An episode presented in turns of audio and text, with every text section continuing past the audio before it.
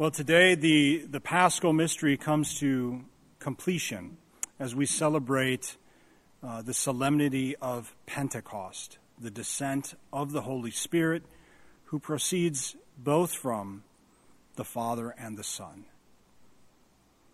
So let's look at this uh, solemnity, uh, solemnity and, and how to understand it. First, from answering the question who and what is the Holy Spirit.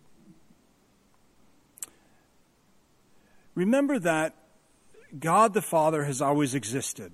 There never a time when he was not. And God the Son has always existed. There was never a time when he was not. They have both existed, fully divine, and yet distinct in their person. The Father is not the Son, and the Son is not the Father, but they're both God. They exist as God and distinct persons in relationship. And because they're perfect, they have all of those qualities we would consider perfect, including lovingness. Love being a good, a perfection. And if God is anything, whatever He is, He is perfect in that existence. So if God is good, He's perfectly good. If God is just, He's perfectly just. If God is merciful, He's perfectly merciful. And of course, He is. And God is loving, therefore, He is perfectly loving. Now, how do we think of love? Well, you know, I've been in love before. It's been years. I mean, you know, a, a woman kind of love. Of course, I love many other people, but, you know, I've been in love. And when somebody speaks of being in love with another person, you know, a boyfriend to a girlfriend, a, a husband to a wife, they don't speak of their love as something that is themselves or identical with themselves. They speak of love as something distinct from themselves and from their beloved, but as something that is shared. They say, Our love, the love we share. We have this love between us. You know, sadly, uh, when relationships end, they, they might say, the love we once had no longer is. Right? So the love they speak of in, in our human relationships, we speak of, the love is distinct from ourselves, but it's a real thing. It's a real thing. It's imperfect, but we believe it exists. It's a bond. Well, we can understand God from our own reality because we were created in his image and likeness. In God, there is also love because God is perfect, and the love itself is perfect. The love has all of the perfection then that the Father has and the Son has. The love itself is divine. And it's, it's a love that is a bond between them. It exists between them so that the Father could speak of the love that he has for the Son, or the Son could speak of the love that he has for the Father.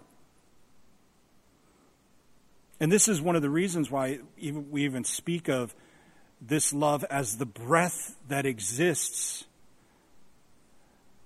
the, the aspiring or the aspiration of God, as it were, between the Father and the Son. This is where we get Holy Spirit from this breath of God, as it were. The bond of love that exists between the Father and the Son is perfect. It has always existed, just like the Father and the Son have always existed, and it is eternal and divine as well. We call this bond of love the Holy Spirit.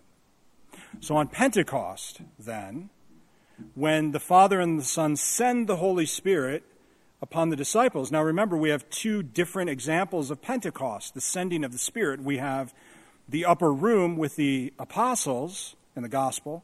And then, of course, we have that day we, we commonly call Pentecost in the first reading.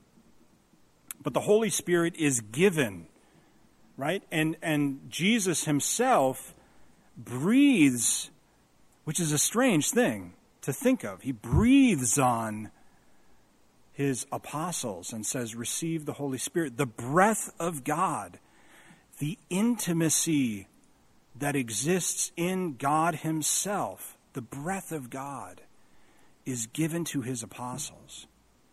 And that breath of God can be, as it were, received and incorporated into. The breath can be shared. And why does the the Son go to back to the Father? I mean, we, we talked about that last week about what that means about our human nature. But also so that he would send the breath of God, the love of God to all of us, so that God could dwell in all of us in an intimate way that the Son himself embodied could, could not do. And in this way, just like in that first reading where the tongues spread out, the Holy Spirit can spread out. It can be diffusive. Love is diffusive. Like, uh, you know, you have a you have a calm, clear pond, and you throw a rock, and there's just all these ripples. Just keep going out. Love is diffusive. Once it's shared, it just keeps going. So too the love of God, and the love of God being perfect. So today's solemnity, we can never exhaust the meaning of it. But in its essence, we celebrate God's love poured out for us and into us.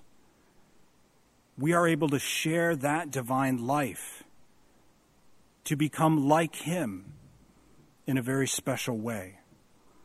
As His love, the Father's love, and the Son's love dwells intimately within each one of us.